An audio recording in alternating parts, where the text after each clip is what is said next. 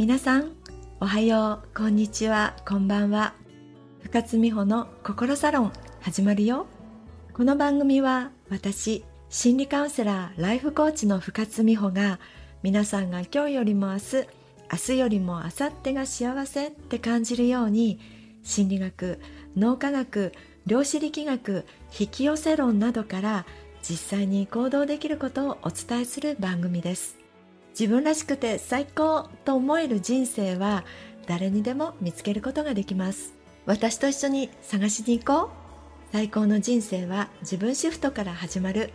毎週楽しみにしてくださいね。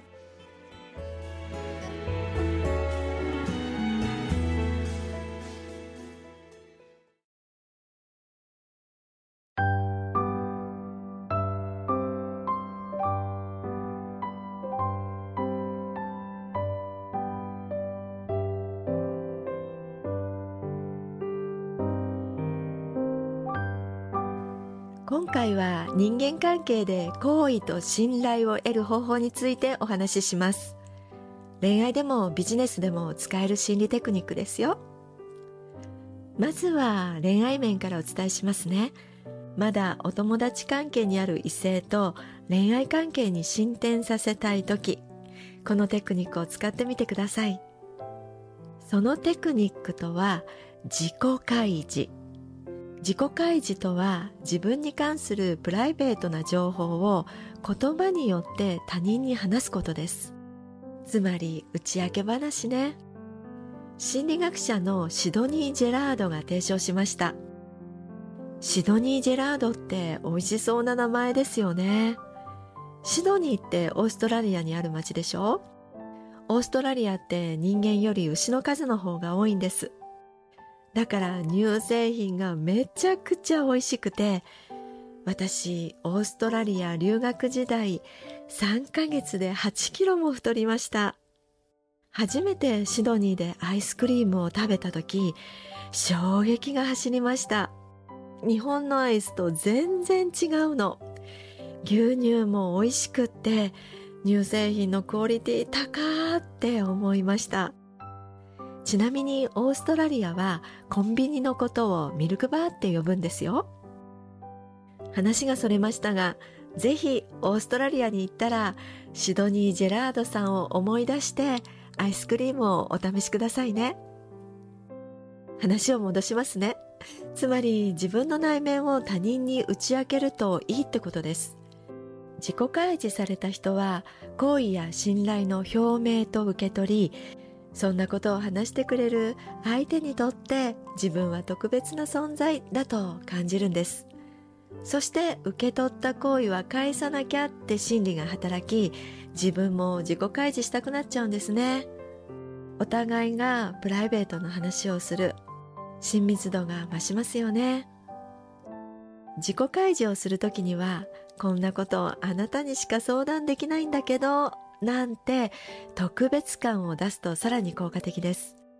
この特別感、希少性を相手に訴えて信頼を得る手法をハードトゥゲットテクニックって呼ばれていて、ビジネスの場でも応用されています。あなただけは特別と言われたら悪い気はしませんよね。こう言われると特別な関係が芽生えてしまったように感じて、相手に対して好意や信頼を寄せてしまうんです。こちらが見積書です。あなただけに特別価格にさせていただきましたって言われると、つい購入したくなっちゃうっていうわけです。セールステクニックの一つなんですね。さて、自己開示の仕方ですが、注意も必要です。いきなり重い話を打ち明けられたら相手も困惑しちゃいますよね。最初は出身地、出身校、趣味程度の軽めの情報からスタートすると良いですね。そしてふたつめの注意点。自慢話ばかりだとマウント感が出てしまいます。高学歴、高収入など開示されても自慢ですかとなり、逆効果の場合もありますのでご注意くださいね。まあ合コンの時は効果的な場合もありますので、それはトライアンドエラーでやってみてね。今回私も一つ自己開示しました。オーストラリアに留学した経験があるっていうことですね。実際にはオーストラリアのメルボルンという町で、海の向こうは南極っていう町にいちねんだけ語学留学しました。語学留学したのにね、英語はすっかり忘れてしまって、楽しかった思い出だけが財産になっています。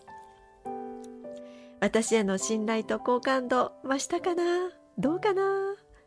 皆さんが元気になるように、今日はこの辺で。最高の人生は自分シフトから始まる。